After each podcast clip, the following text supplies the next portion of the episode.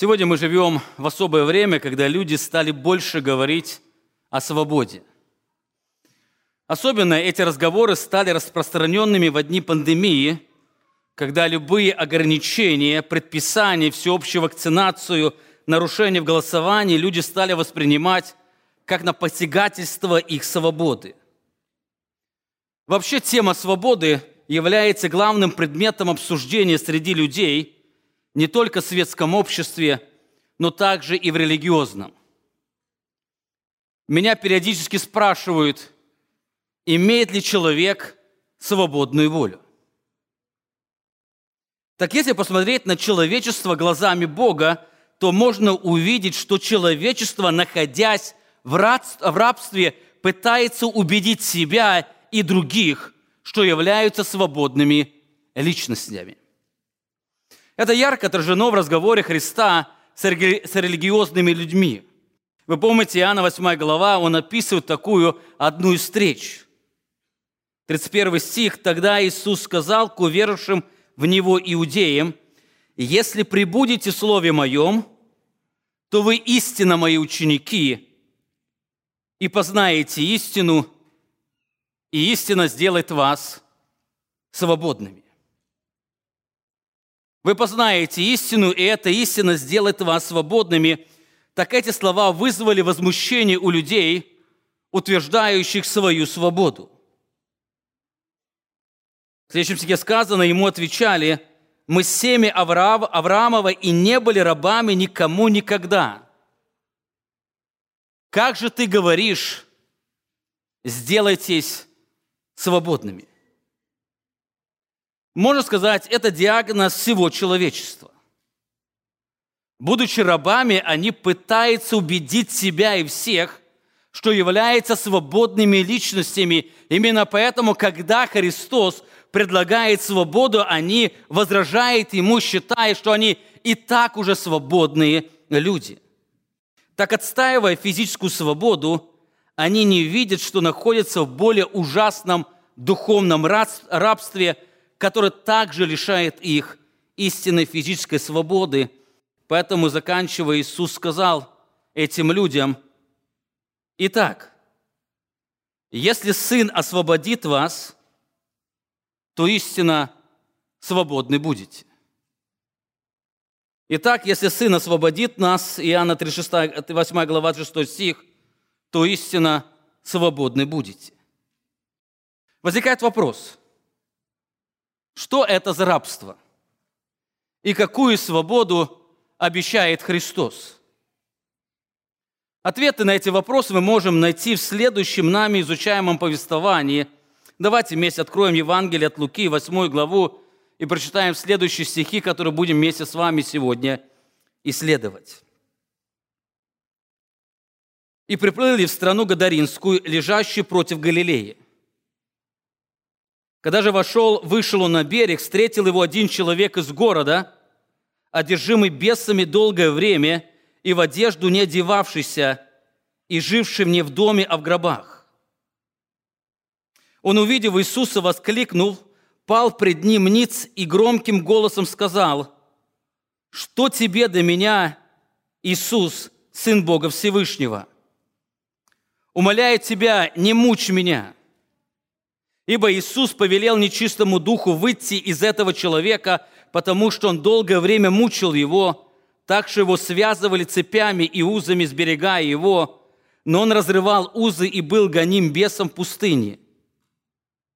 Иисус спросил его, «Как тебе имя?» Он сказал, «Легион, потому что много бесов вошло в него». И они просили Иисуса, чтобы не повелел им идти в бездну. Тут же на горе паслось большое стадо свиней, и бесы просили его, чтобы позволил им войти в них, и позволил им. Бесы, выйдя из человека, вошли в свиней, и бросило стадо с куртизны в озеро, и потонуло. Пастухи, видя происшедшее, побежали, рассказали в городе, в селениях, и вышли видеть происшедшее, и, придя к Иисусу, нашли человека, из которого вышли бесы, сидящего у ног Иисуса, одетого и здравом уме, и ужаснулись. Давайте вместе здесь мы остановимся. Достаточно знакомая история, которая ярко описывает обезображивающее рабство и удивительную свободу, которую дарует Христос. Так для того, чтобы нам обогатиться данным повествованием, сегодня мы пристально посмотрим на данное рабство, а в следующее воскресенье, если Бог даст, мы коснемся удивительной свободы, которую дарует Христос. Кто-то может спросить, а для чего нам нужно знать об этом рабстве, от которого избавил нас Христос? Дело в том, что чем глубже мы осознаем глубину рабства, в котором мы находились, тем радостнее мы познаем свободу, которую даровал нам Христос. Ощущение свободы всегда будет связано с ощущением или познанием рабства, в котором мы находились. Так одна из причин, почему многие христиане мало испытывают в радости спасения и часто имеют неблагодарные сердца, исходит из того, что они так и не осознали, от какого рабства избавил их Господь. Именно поэтому апостол Павел пишет, что познание Божьей воли, оно производит в сердце благодарение Богу за то, что Он избавил нас от обезображивающего рабства тьмы и вел царство возлюбленного Сына Своего. Прочитайте послание Колоссянам 1 главе, он как раз об этом и пишет. «Благодаря Бога и Отца, призвавшего нас к участию в наследии святых во свете, избавившего нас от власти тьмы и ведшего в царство возлюбленного Сына Своего». Именно в этом сущность спасения. Бог избавил нас от определенного рабства тьмы – и Он нас поселил совершенно в другое царство, где мы имеем совершенно другое рабство. Таким образом, чем глубже мы осознаем рабство тьмы, тем сильнее сердце наполнится благодарностью Богу от осознания свободы, которую Он дарует. Итак, что это за рабство, из которого освободил нас Христос и в этом тексте мы видим, что это рабство тьмы. Это рабство тьмы. Именно об этой свободе пишет евангелист Лука в нами изучаемом тексте. В нашем повествовании Лука описывает обстоятельства, при котором произошло данное событие. 26 стих сказано, «И приплыли в страну Гадаринскую, лежащую против Галилеи». Союз из которого начинается 26 стих, он связывает нас с предыдущим повествованием. Вы помните, до этого мы изучали, Христос вечером сказал ученикам, переправимся на другую сторону озера. Во время их плавания поднялась большая буря, смертельная буря, в которой они чуть не погибли. Именно в этой смертельной буре они могли глубже познать удивительную власть Христа, который был постоянно с ними. Итак, когда по повелению Христа море успокоилось, они приплыли в Гадаринскую страну, Матфей называет ее Гергесинской страной. По всей видимости, они приплыли к городу Гергеса, который находилась, находится или находилась на берегу Галилейского моря. Ответственные скалы, которые находятся рядом с этим городом, они соответствуют данному Писанию. Если можно, включите карту, а, то вы можете увидеть э, здесь Капернаум, а, где, откуда Христос выплыл, и он переплыл город Гергеза, а это есть город Гадара, который находится достаточно далеко от озера. Именно вот эта область, она называется от этого города Гадаринская страна. Люди называли ее Гадаринской страной, и, скорее всего, Христос как раз подплыл к этому городу Гергеза – кстати, в книге Марка она называется «десятиградием». Слово «десятиградие» отходит от, от слов «десяти городов». Это область с десятью городами, куда Гергеза, по всей видимости, не входила или находилась на пересечении этих городов. Но в народе эту область называли Гадаринской страной. Именно поэтому, когда Мафей пишет, он пишет, что они пришли, приплыли в Гергесинскую страну, от, исходя от слова Гергеза, Лука, он больше использует то слово, которое использовали язычники, которые не жили в той местности, называя ее Гадаринской страной. Видно, город Гадара было намного больше, и люди знали, где находится, как эта область. Это, кстати, можно сравнить с современным языком. Многие люди город Федерлвей или Такома часто называют городом в районе Сиэтла. Например, когда я приезжаю в Россию, спрашивают, откуда ты приехал, я не говорю, я приехал с таком и не говорю, что у нас город, церковь находится Даймонис. Потому что никто таких городов не знает. Я говорю, я приехал с области Сиэтла, и все понимают, это область Сиэтла. Вот подобно Лука, он называет это Гадаринской страной, потому что люди, жители, они примерно знали, где находятся Гадары. Но небольшой город Гергеза мало кто знал. Но Матфей, который писал, по всей видимости, евреям, евреи знали, и он точнее говорит, что он приплыл в город Гергеза. Так расстояние от Капернаума до Гергеза было около 10 километров. Таким образом, по всей видимости, они приплыли туда поздно вечером. Или вы помните, Марк говорит, они отплыли от Капернаума вечером того дня, когда он учил их притчами. Одна из притч была притча о сеятелей. Скорее всего, к ночи они приплыли на этот берег в город, где недалеко был город Гергезы. Очень сложно сказать, то ли они туда плыли, направлялись, или они направлялись в Ивсаиду или в какой-то другой город, но их буря принесла туда, очень сложно сказать. Но они пристали к этому берегу, сойдя на берег, они пошли к городу, чтобы найти ночлег, но по дороге им встретились бесноватые. Они были настолько свирепыми, что люди боялись ходить той дорогою. Евангелист Матфей, который а, жил, а, а, жил в Галилее, он примерно знал о той местности, и он отмечает эту деталь. Матфея 8 глава, 27 стих. «И когда он прибыл, прибыл на другой берег, в страну Гергесинскую, его встретили два бесноватые, вышедшие из гробов, весьма свирепые, так что никто не смел проходить тем путем». Никто не смел. Можно сказать, это была пустынная дорога. Люди боялись там проходить, и туда приплыл Христос. Так, если вы заметили, здесь Матфей говорит о двух бесноватых, но Лука и Марк концентрируются только на одном. По всей видимости, там было два бесноватых, но евангелист Лука и Марк, они делают акцент на том бесноватом, с которым непосредственно говорил Иисус Христос. Именно поэтому мы с вами будем смотреть на одного из этих бесноватых. Евангелист Лука так описывает их встречу. Когда, уже он вышел, когда же вышел он на берег, встретил его один человек из города, одержимый бесами долгое время, и в одежду не девавшийся и живший в доме, не в доме, а в гробах. Так самое первое, на что указывает евангелист Лука, это на реальность бесовского рабства. На реальность бесовского рабства. Во-первых, нам нужно помнить, смотря в этот текст, бесовский мир – это не выдумка суеверных людей или сказочников, но это реальность духовного мира. Есть духовный мир, есть бесовский мир, в котором есть бесовское рабство – Написано, когда же вышел он на берег, встретил его один человек из города, одержимый бесами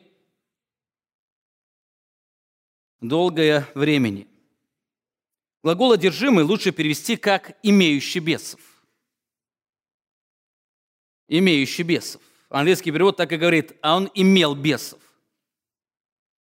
Множество число указывает, что их было несколько. Дальше мы узнаем, что их было много – несколько тысяч. Таким образом, выражение «одержимый бесами» указывает на реальное присутствие бесовских духов. Это не болезнь, и это не психологическое расстройство, но это духовно, ужасающая духовная реальность. К сожалению, многие христиане забывают об этой реальности.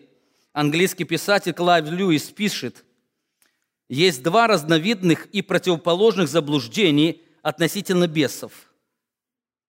Одни не верят в них, Другие верят и питают к ним ненужный и нездоровый интерес.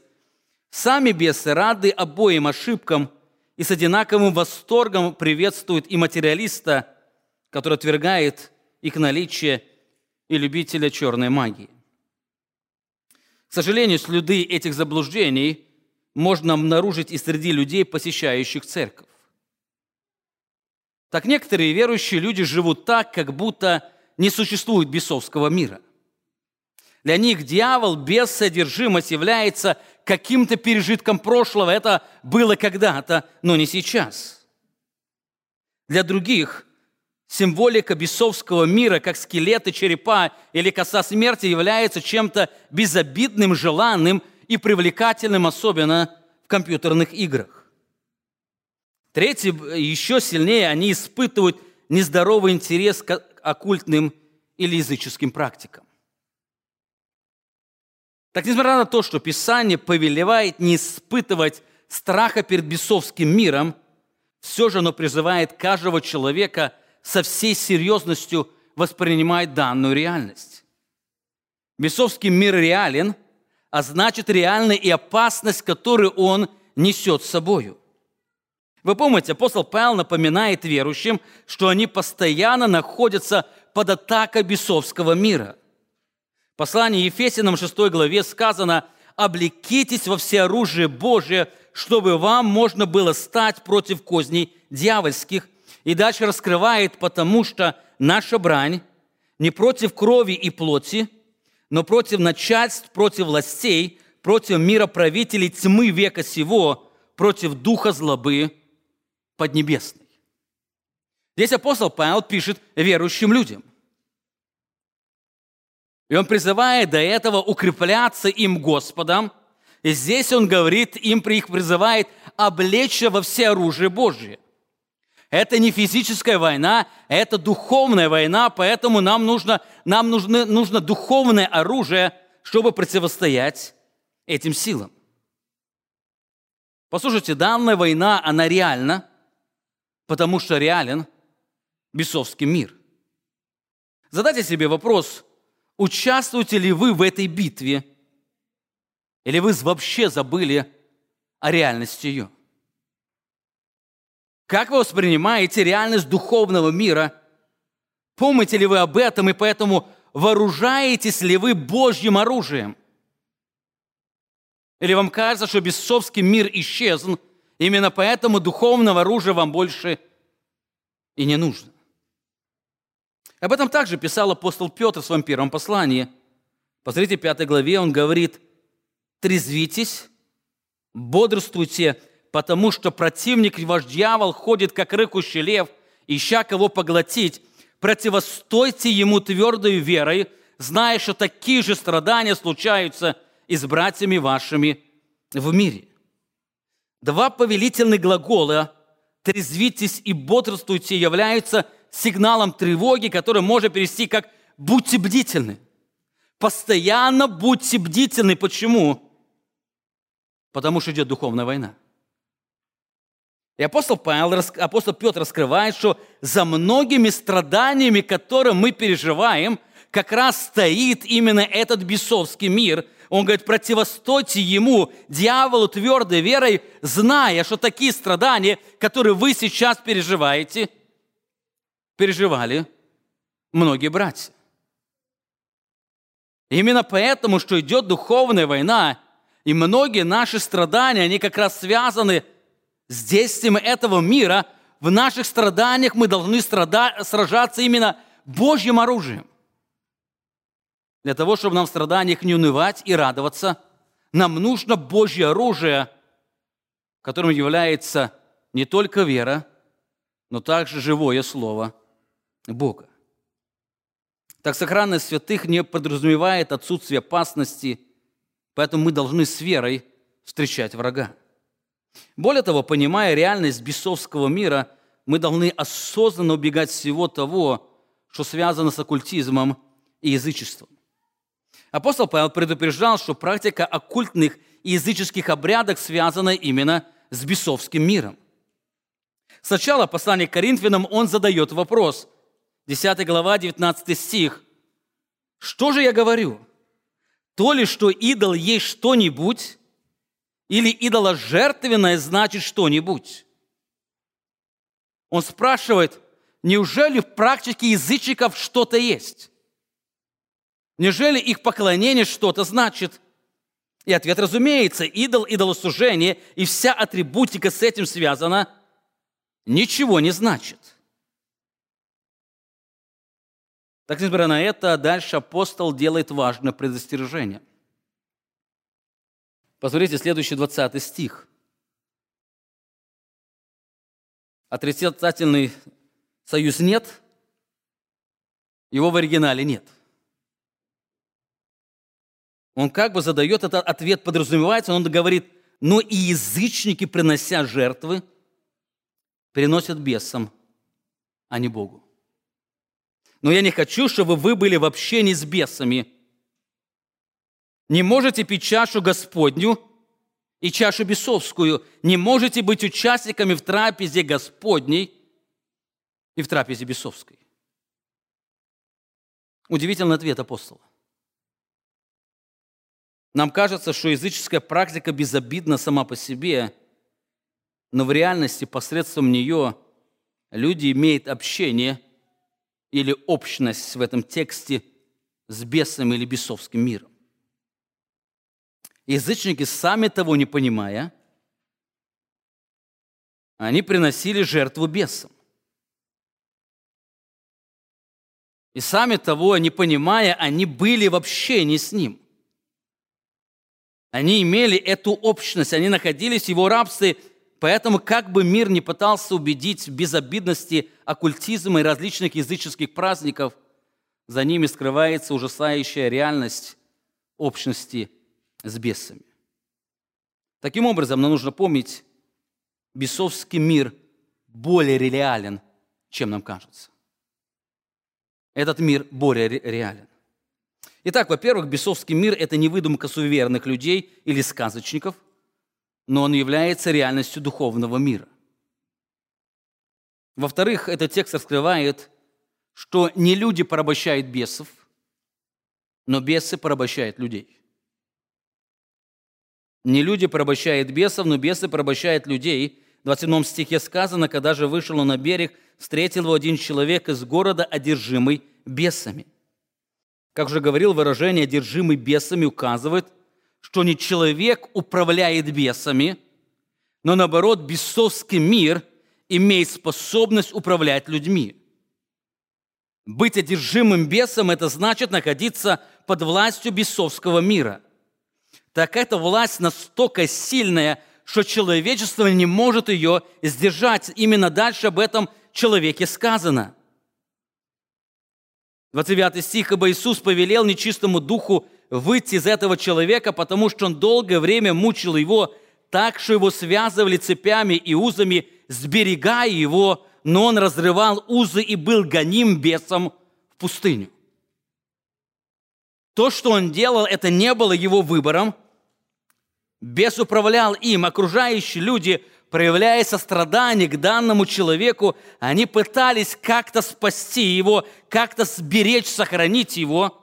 Именно поэтому они связывали, сковывали, но, все, но они были во всем этом бессильны, потому что никакие человеческие усилия не могли укротить бушевавшую бесовскую силу. Это даже не под силу человеческим заклинаниям, в которых даже может произноситься Божье имя. Вы помните семерых смельчаков из Эфеса? Евангелист Лука описывает одно из событий данных людей, Деяние 13 глава, у 19 глава 13 стихе сказано, «Даже некоторые из китающихся иудейских заклинателей стали употреблять над имеющими злых духов имя Господа Иисуса, говоря, «Заклинаем вас Иисусом, которого проповедует Павел». Это делали какие-то семь сынов иудейского первосвященника Скефы. Но, дух, но злой дух сказал в ответ, «Иисуса знаю, и Павел мне известен, а вы кто?» И бросился на них человек, в котором был злой дух, и, одолев их, взял над ними такую силу, что они наги и избитые выбежали из того дома. Взял над ними силу. Таким образом, не человек управляет бесами, но наоборот, бесовский мир имеет способность управлять людьми. Люди управляют бесами только в сказке Пушкина о Попе и его работнике Балде, но реальная жизнь остается другой. Бесовский мир сильнее людей, поэтому все человеческие усилия противостоять ему совершенно бесполезны. Бесполезны, кстати, именно поэтому Писание призывает вооружиться или взять все оружие Божие. Укрепляться Господом. Все человеческие усилия, они совершенно бесполезны. Итак, мы видим, во-первых, бесовский мир реален. Во-вторых, мы видим, что ни бес, ни люди порабощают бесов, но бесы порабощают людей. И последнее очень важно отметить. Хотя одно духовное рабство – но существует разная степень порабощения. Есть одно духовное рабство, о котором говорит Христос. Все неверующие люди являются рабами одного господина. Они находятся в одном рабстве, но в этом рабстве они имеют разную степень порабощения. Хотя мы не можем в узком смысле сказать, что все неверующие люди одержимы бесами, Писание раскрывает, что все они находятся в одном рабстве бесовского мира. Апостол Павел пишет об этом в послании Ефесянам, описывая положение, в котором находились мы до того, как Бог даровал нам новую жизнь или новое рождение. Вторая глава, в первом стихе сказано, «И вас, мертвых по преступлениям и грехам вашим, в которых вы некогда жили, написано, по обычаю мира сего, по воле князя, господствующего в воздухе, духа, действующего ныне, в сынах противления. Это описание духовной реальности. Все духовно мертвые для Бога являются живыми для дьявола. Так все эти люди, они живут по обычаям мира. То есть живут так, как мир живет, этот живет. И как этот мир живет, и апостол Павел раскрывает, мир этот живет по, по воле князя, господствующего в воздухе, другими словами, он живет по воле дьявола и духа, который сегодня продолжает действовать в сынах противления. Это духовная реальность, которая раскрывает нам Евангелие. Каждый невозрожденный человек, он находится под этим рабством бесовского мира. Каждый невозрожденный человек, он живет по воле дьявола, и он живет по воле Духа того, который сегодня продолжает действовать в жизни невозрожденных людей. Именно поэтому апостол Павел говорит, что вы некогда жили, это была прошлая жизнь.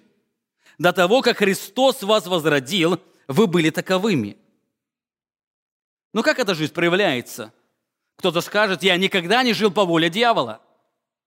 Я никогда не исполнял волю дьявола. И тем более, я никогда не был Вадим бесовским духом. Но дальше апостол Павел отвечает или раскрывает эту жизнь. Что это жизнь? Третий стих. Кто это сыны противления, между которыми и мы все жили некогда как по нашим плотским похотям, исполняя желания плоти помыслов и были по природе чадами гнева, как и прочие. Вот эта жизнь. Эти люди жили по воле плоти, желая исполнять все желания своего нечистого сердца. И как раз апостол Павел раскрывает как раз вот эта жизнь, свободная жизнь по своей плоти, как раз является этим духовным сатанинским рабством. Удивительно, апостол Павел раскрывает, что человек называет свободой, или что человеческая свободная воля является ничто иным, как скрытным сатанинским рабством. Поэтому религиозный народ убеждал Христа, что они никогда и никому не были рабами, но Христос раскрывает им совершенно другую реальность. 8 глава, 44 стих. «Ваш отец – дьявол, и вы хотите исполнять похоти отца вашего». Ваш отец – дьявол. Все, кто не является Божьим ребенком, они являются детьми дьявола, а к Богу детьми Его гнева. И заметьте, чем их это выражается, они хотят исполнять желание Отца Своего. Желание Отца Своего. В другом месте апостол Павел раскрывает истинную проблему, противящаяся истины, говоря о том, что они находятся как раз в рабстве дьявола.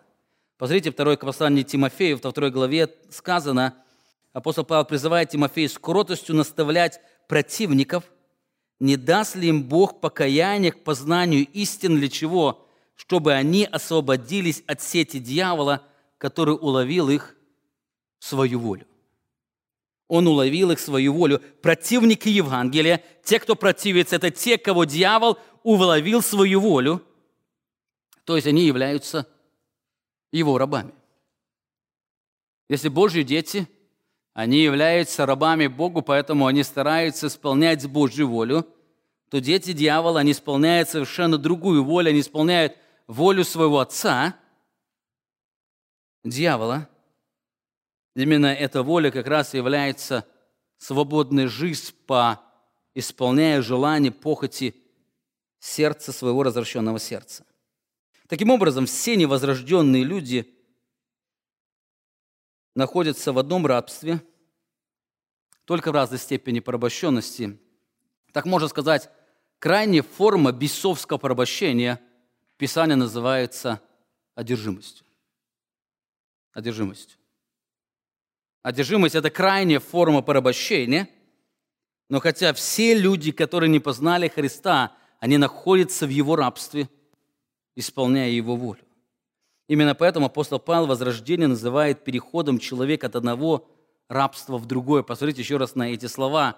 «Благодаря Бога и Отца, призвавшего нас к участию в наследии святых во свете, избавившего нас от власти тьмы, мы находились в этой власти, Он избавил нас от этой власти и ведшего в царство возлюбленного Сына Своего».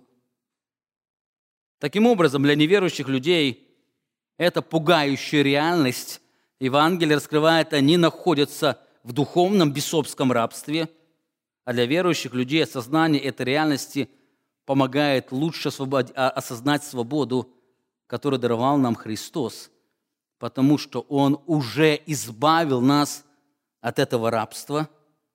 И мы находимся сейчас совершенно в другом царстве или принадлежим другому царю, поэтому мы являемся его рабами. Мы некогда жили по воле дьявола, но сейчас имеем свободу. Рабство дьявола было сломлено силой Христа по действию Бога, который избавил нас от власти тьмы и вел царство возлюбленного Сына Своего. Итак, это первое, то, что мы видим здесь. Данное повествование нам раскрывает реальность бесовского рабства. Это рабство не выдумка, это рабство реальность. Хотя мы сегодня редко встречаем крайнюю форму этого рабства держимости, но она сегодня продолжает проявляться, особенно в тех странах, где в большей степени развит оккультизм и всякая различная практика, которая связана с поклонением бесам.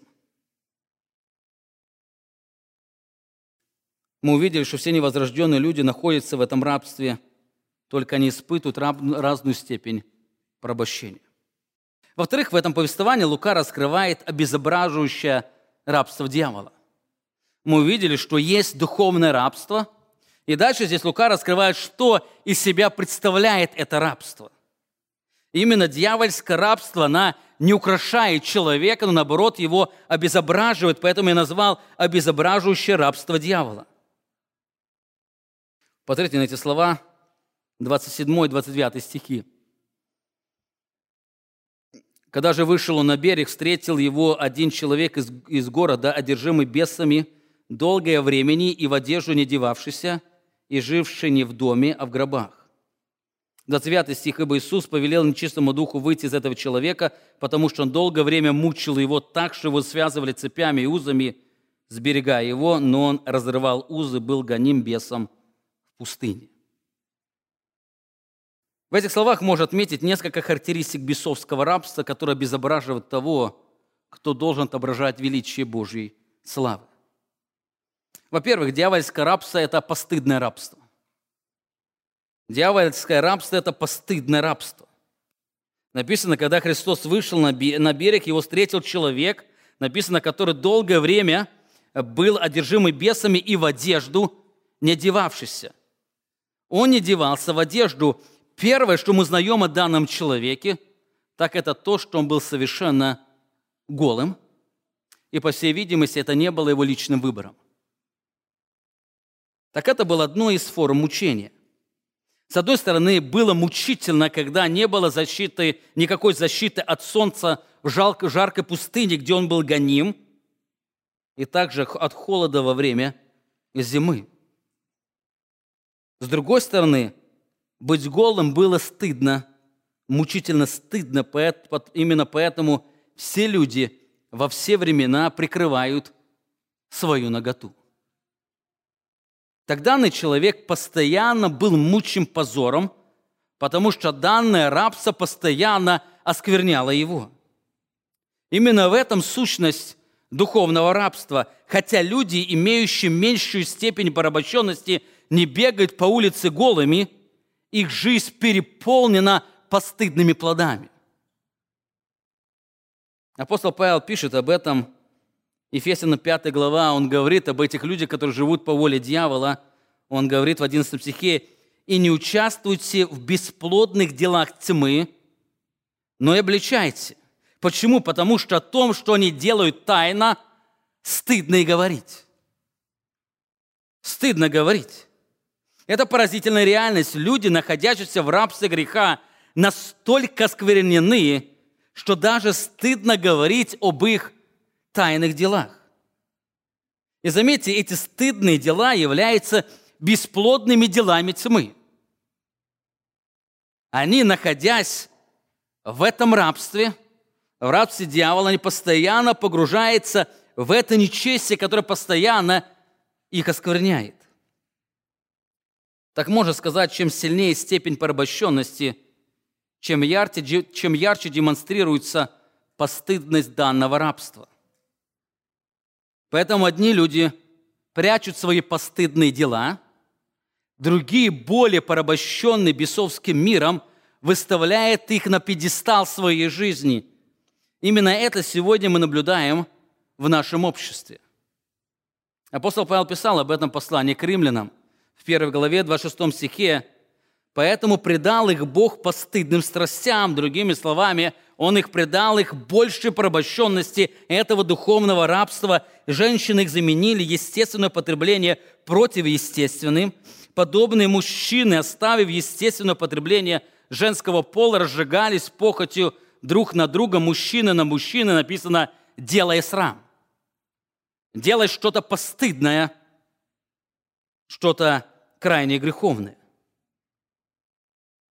Если когда-то в каком-то обществе это скрывалось, то сегодня в нашем обществе это пытается выставиться на пьедестал как что-то нормальное. И даже выставляя это на пьедестал, люди где-то внутри, они понимают, что это как-то порочно, поэтому пытаются заставить всех окружающих людей думать, что это нормально. Это описание безображущего рабства греха и дьявола. Дьявольское рабство никогда не украшало человека, но наоборот, оно его постоянно обезображивает. И чем человек больше погружается в рабство греха, тем он больше настоя... А, начинает выставлять на пьедестал свои постыдные дела. Кто-то называет это сожженной совестью, кто-то называет еще каким-то явлением, но это является результат данного рабства. Дьявольское рабство, оно всегда делает человека постыдным, оно повергает его туда, когда он делает срам или делает действия тайно, о которых ему трудно говорить. Итак, во-первых, дьявольское рабство, мы видим, это постыдное рабство это постыдное рабство. Второе, мы видим, что это рабство – это оскверняющее рабство. Это оскверняющее рабство, когда он вышел на берег, встретили его один человек из города, держимый бесами долго времени, и в одежду не девавшийся, и живший не в доме, а в гробах. Второе, что мы узнаем об этом человеке, это то, что он жил не в доме, как обычно живут люди, но жил в гробах. В то время это были определенные пещеры, которые находились за городом. По всей видимости, они находились где-то недалеко от берега Галилейского озера. И там эти люди жили, жили в гробах, где обычно люди хоронили своих умерших. Так мы видим, что этот бесноватный уютнее себя чувствовал с мертвыми, чем живыми. Так если бесноватый был евреем, что более вероятно, то, то а, прикосновение к мертвому было величайшим обрядовым осквернением. Так если так, то данное рабство постоянно оскверняло его, потому что бесам комфортно находиться со смертью. Бесам комфортно находиться со смертью. Христос сказал, что дьявол был человекоубийцем от самого начала, поэтому смерть является его уделом. И не случайно, если вы посмотрите на людей, ассоциирующих себя с дьяволом, то они всегда украшают себя символикой смерти. И если христианство, оно украшает себя символикой жизни, то дьявольский мир всегда украшает себя символикой смерти. Или символика христиан – крест, пустая гробница и яркий свет Божьей славы, то символика сатанистов череп, скрещенные кости, коса смерти, темнота и безысходность. Вся эта символика говорит о празднике смерти, который празднует дьявол. К сожалению, у нас есть склонность привыкать к тому, к чему привыкнуть нельзя. Сегодня некоторые подростки думают, что прикольно или смешно иметь черную футболку с черепом на груди и перекрещенными костями – им нравится мурок-музыканты с татуировками смерти по всему телу, которые ведут себя на сцене агрессивно и постоянно что-то кричат, как тот бесноватый, который был в Гадаринской стране. Откуда все это? Кто движим всем этим? Почему они отождествляют себя со смертью? И ответ, разумеется, потому что они находятся в оскверняющем рабстве дьявола. Им нравится смерть и все, что наполняет, напоминает им о смерти. Так апостол Павел раскрывает, что дьявольское рабство, оно скверняет не только душу человека, но также и всего его. В послании к Титу, первой главе сказано, для чистых все чисто – а скверненных и неверных нет ничего чистого, но скверны и ум их, и совесть. Они говорят, что знают Бога, а делами отрекаются, будучи гнусны и непокорны и неспособны ни к какому доброму делу. Это ужасающая реальность. Дьявольское рабство – это оскверняющее рабство – котором человек не способен никакому доброму делу. Именно поэтому апостол Павел в 3 главе к Римлянам пишет, что нет ни одного человека, кто делал бы добро. Нет делающего добро, нет ни одного.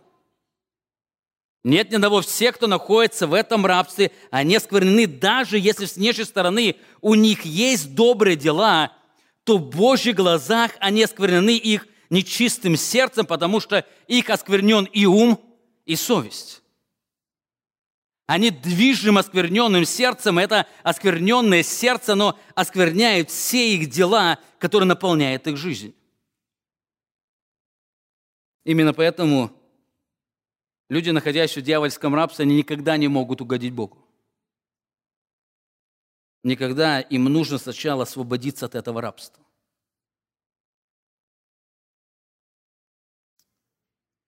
И последнее, так мы увидели, что дьявольское рабство – это постыдное рабство – во-вторых, мы увидели, что это оскверняющее рабство, оно всегда оскверняет человека. И последнее – это мучительное или губительное рабство.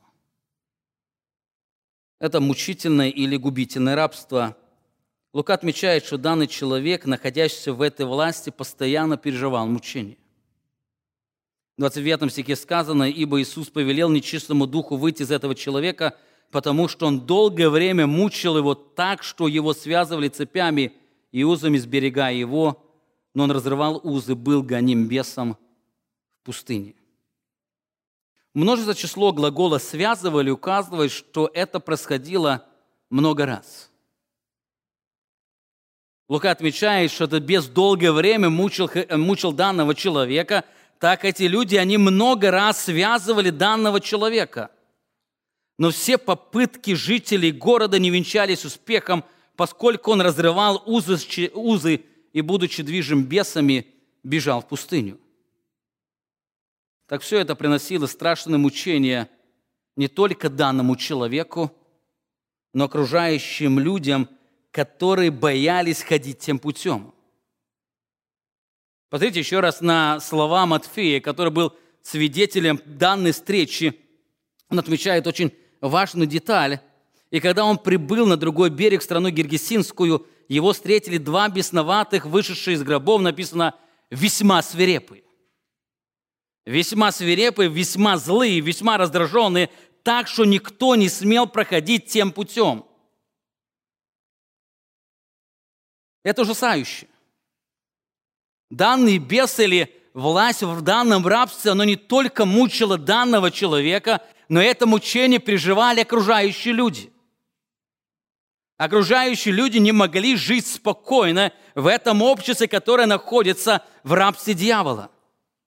Евангелист Марк добавляет, что страдания данного человека были настолько сильными, что он день и ночь кричал от ужаса.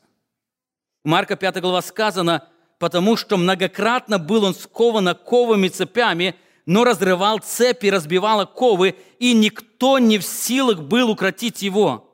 Написано, всегда, ночью и днем, в горах и гробах кричал он и бился камни. Всегда, ночью и днем. Этот крик ужаса, он не давал спокойствия жителям того города.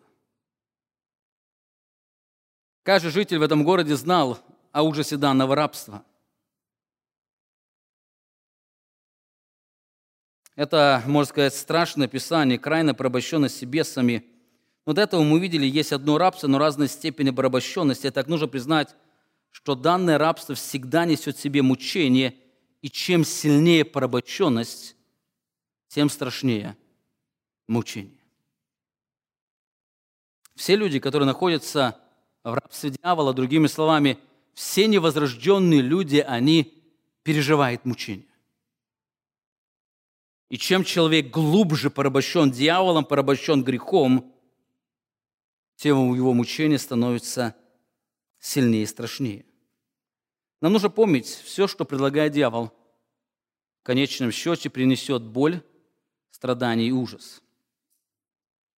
Дьявольские наслаждения всегда заканчиваются трагедией. Апостол Павел описывает трагедию рабского мораль... рабства морального разложения. Римлянам 1 глава 27 стих написано «Подобное и мужчины, ставя естественное употребление женского пола, разжигались похоти друг на друга мужчины на мужчинах, делая срам и получая самих себе должное возмездие за свое заблуждение. Получая самих себе должное возмездие. Данное рабство, оно приносило им мучение или приносит им мучение, страдания – несмотря на все это мучение, страдания, он продолжает их держать в этом рабстве. В шестой главе апостол сильнее раскрывает данную трагедию, 20 стих, «Ибо когда вы были рабами греха». Говорит, вспомните о том рабстве, когда вы были рабами греха, тогда были свободны от праведности. Какой, какой же плод вы имели тогда? Написано, такие дела, каких ныне сами стыдитесь. Почему? Потому что конец их – смерть. Это результат того рабства. Все, к чему то рабство приводит, оно только приводит к смерти. Те дела, которые они стыдятся говорить, потому что эти все дела, они приводят к смерти. Вот что скрывается за сладостным, привлекательным рабством бесовского мира. Они обещают свободу, но делают рабами, они обещают наслаждение, но погружают мучение, они обещают жизнь с избытком, а в сущности приводят к мучительной смерти. И несмотря на это, то, что многие люди вкусили и познали данную боль мучения, они продолжают верить этому рабству, верить дьяволу, греху и его служителям. Апостол Павел так описывает результат данного рабства, 4 глава, 19 стих Ефесянам. «Они, дойдя до бесчувствия, предались распутству так, что делают всякую нечистоту с ненасытимостью». Они предались. Они, они потеряли всякую чувствительность, и вся, что их жизнь наполняет, это нечестие, и они никогда не могут насытиться. Дьявол предлагает им насыщение, и чем они пьют эту грязную дьявольскую воду, тем они сильнее и больше испытывают жажду, потому что она не может их насытить. Это бесчувственное, несытимое состояние продолжает детей держать в рабстве многих людей.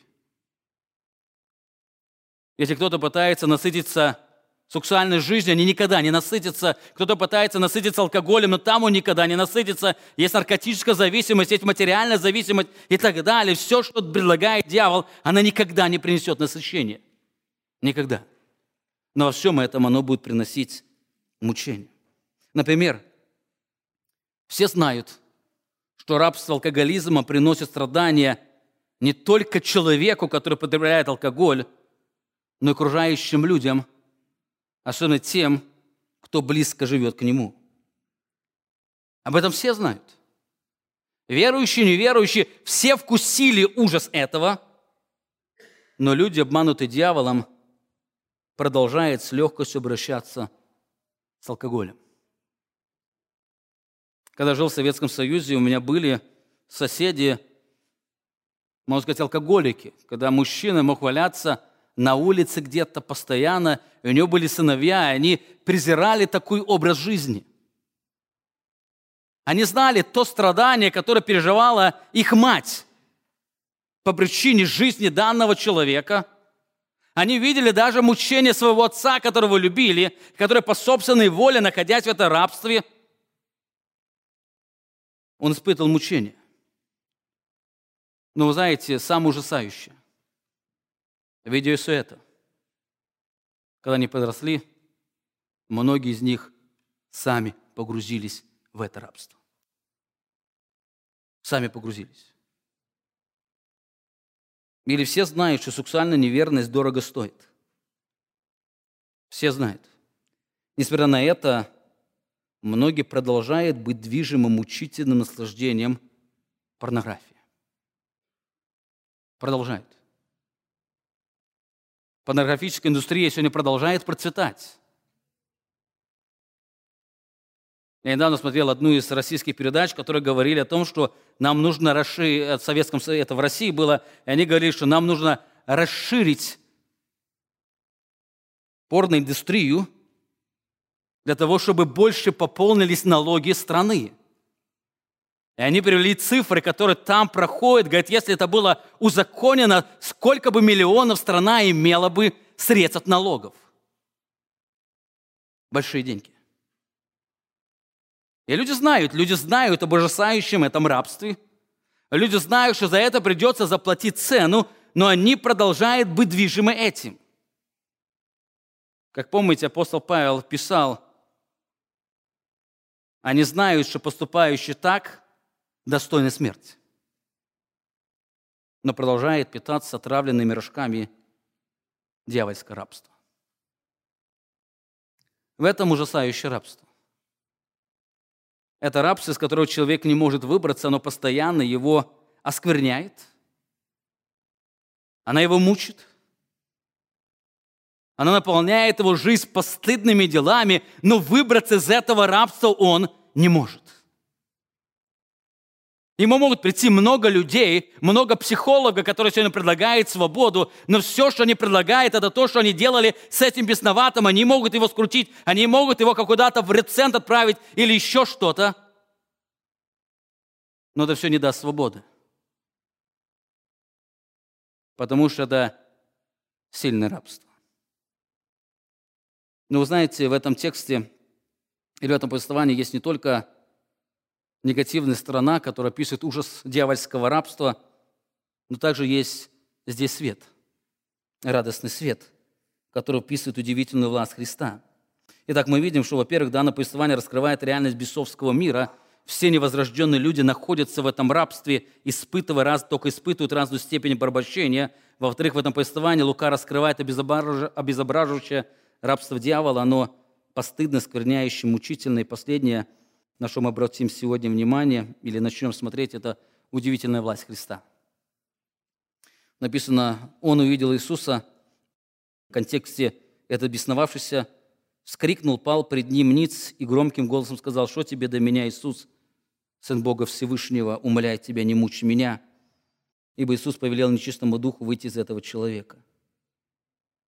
Удивительно то, что не могли сделать жители данного города.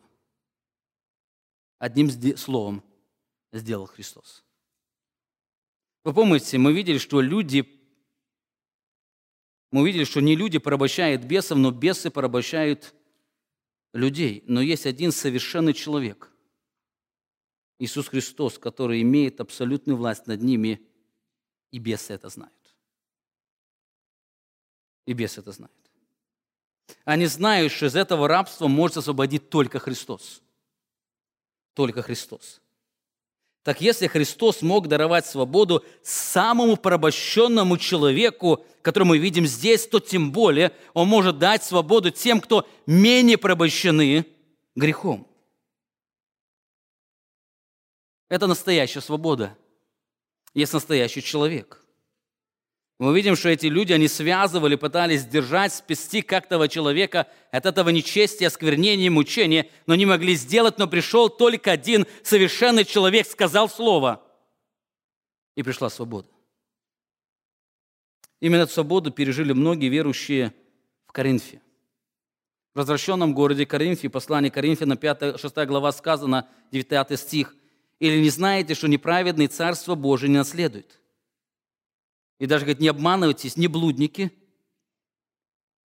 не долослужители, не прелюбодеи, не молока. И молока – это пассивные гомосексуалисты, которые разрешают мужеложникам пользоваться ими для удовлетворения сексуальных потребностей. Не мужеложники – это активные гомосексуалисты. Не воры, не лихаимцы, не пьяницы, не злоречивые, не хищники Царство Божие не наследуют. Но дальше удивительные слова. И такими были некоторые из вас. Были некоторые вас, в прошедшее время были, указывают, что они освободились от этого. Они когда-то были, но сейчас они другие. Что с ними произошло? Написано, они омылись, но осветились, но оправдались именем Господа нашего Иисуса Христа и Духом Бога нашего. Это удивительное писание свободы. Удивительная свобода, который не только получил данный бесноватый, но также получ, получают многие верующие люди по Божьей благодати. Они были. Кто-то из них был блудником,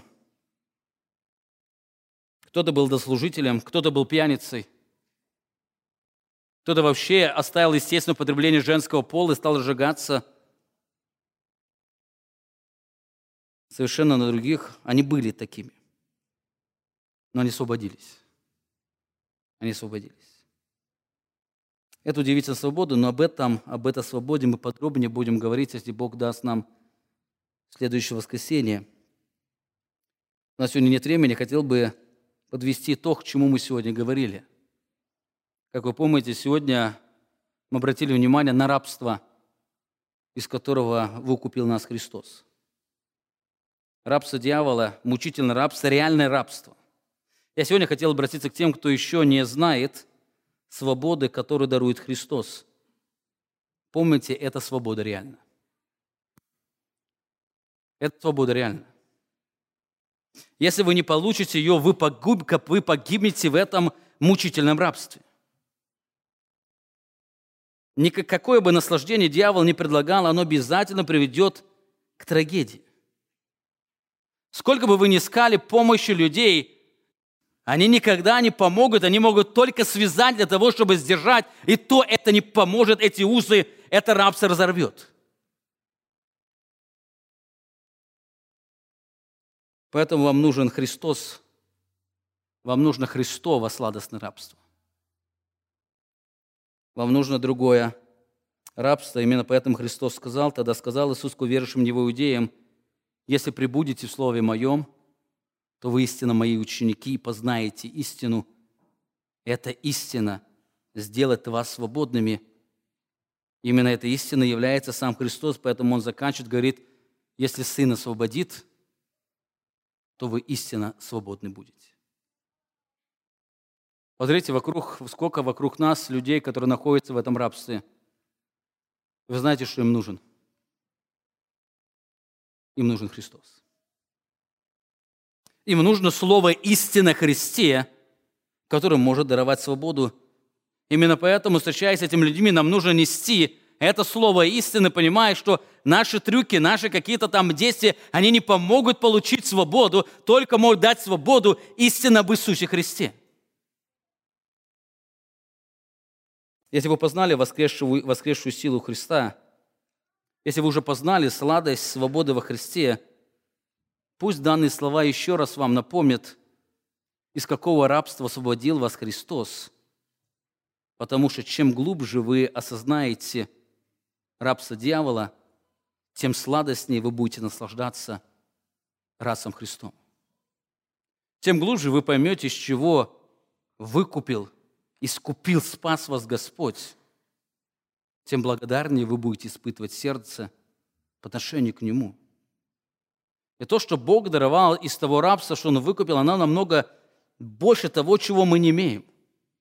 Именно поэтому наличие спасения достаточно, чтобы сделать нас абсолютно благодарными. Его достаточно. Даже если будем жить в самой низкой нищете, переживать самые тяжелые болезни, но наличие спасения, свободы во Христе, этого уже достаточно даже в этих обстоятельствах радоваться, торжествовать и быть благодарными. Потому что то, что дает Христос, это настоящая свобода. Посмотрите еще раз на эти слова, которыми, э, которыми я хотел закончить проповедь. Слова апостола Павла. «Благодаря Богу, Отца, призвавшего нас к участию в наследии святых во свете – избавившего нас от власти тьмы и ведшего царство возлюбленного Сына Своего. Заметьте, он говорит благодаря Богу Отца. Благодаря Богу Отца. Если посмотрите в контексте, он молится, чтобы вы исполнялись познанием Божьей воли во всякой премудрости, разумении духовном. И как это делать? И одна из элементов – это благодарить Бога Отца за что? За то, что Он избавил вас от власти тьмы и вел вас в царство возлюбленного Сына Своего. Давайте мы сейчас встанем и в тишине своих сердц, сердец поблагодарим Бога за ту свободу, которую Он даровал нам. Если кто-то не имеет этой свободы, просите Бога, чтобы Бог наполнил вас этой свободой по слову Иисуса Христа. Аминь. Помолимся.